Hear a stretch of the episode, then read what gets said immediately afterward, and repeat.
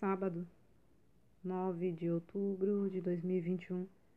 A leitura do texto bíblico está no livro de Salmo, capítulo 148, dos versículos 1 até o 14. O título de hoje é Louvor. Quanto você sabe sobre Deus? Você se relaciona com Ele? O que Ele já fez por você? E por outros?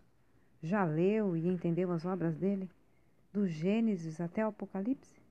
Da criação do mundo até hoje? Deus já provou sua fidelidade e seu amor ao ser humano de tantas formas no passado e no presente, e certamente o fará também no futuro. Por isso merece o nosso louvor e adoração de todo o coração. Louvar a Deus é externar gratidão, alegria e aceitação da sua vontade. Nem tudo acontece como queremos. Expressa também a confiança de que receberemos força para continuar firme com Ele mesmo em meio às lutas e dificuldades.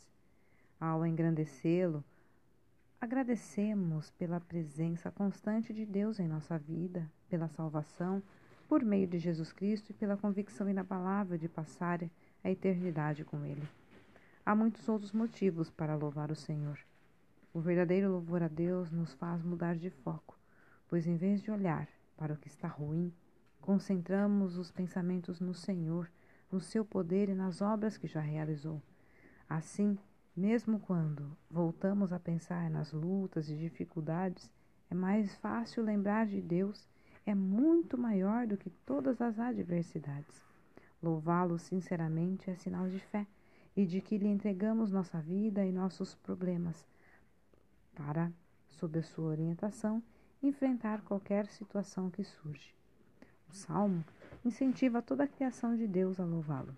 O diabo, inimigo de Deus e do ser humano, tenta nos levar a ver o que acontece de ruim conosco ou no mundo, desviando o olhar do Senhor e seus grandes feitos. Isso causa desconfiança, dúvida, distanciamento de Deus. E fica muito mais fácil virar as costas ao Senhor para fazer nossa própria vontade, isso é, pecar, rebelar-se contra Deus. O antídoto é pensar nele, o que nos leva a exaltá-lo por tudo o que ele fez e faz.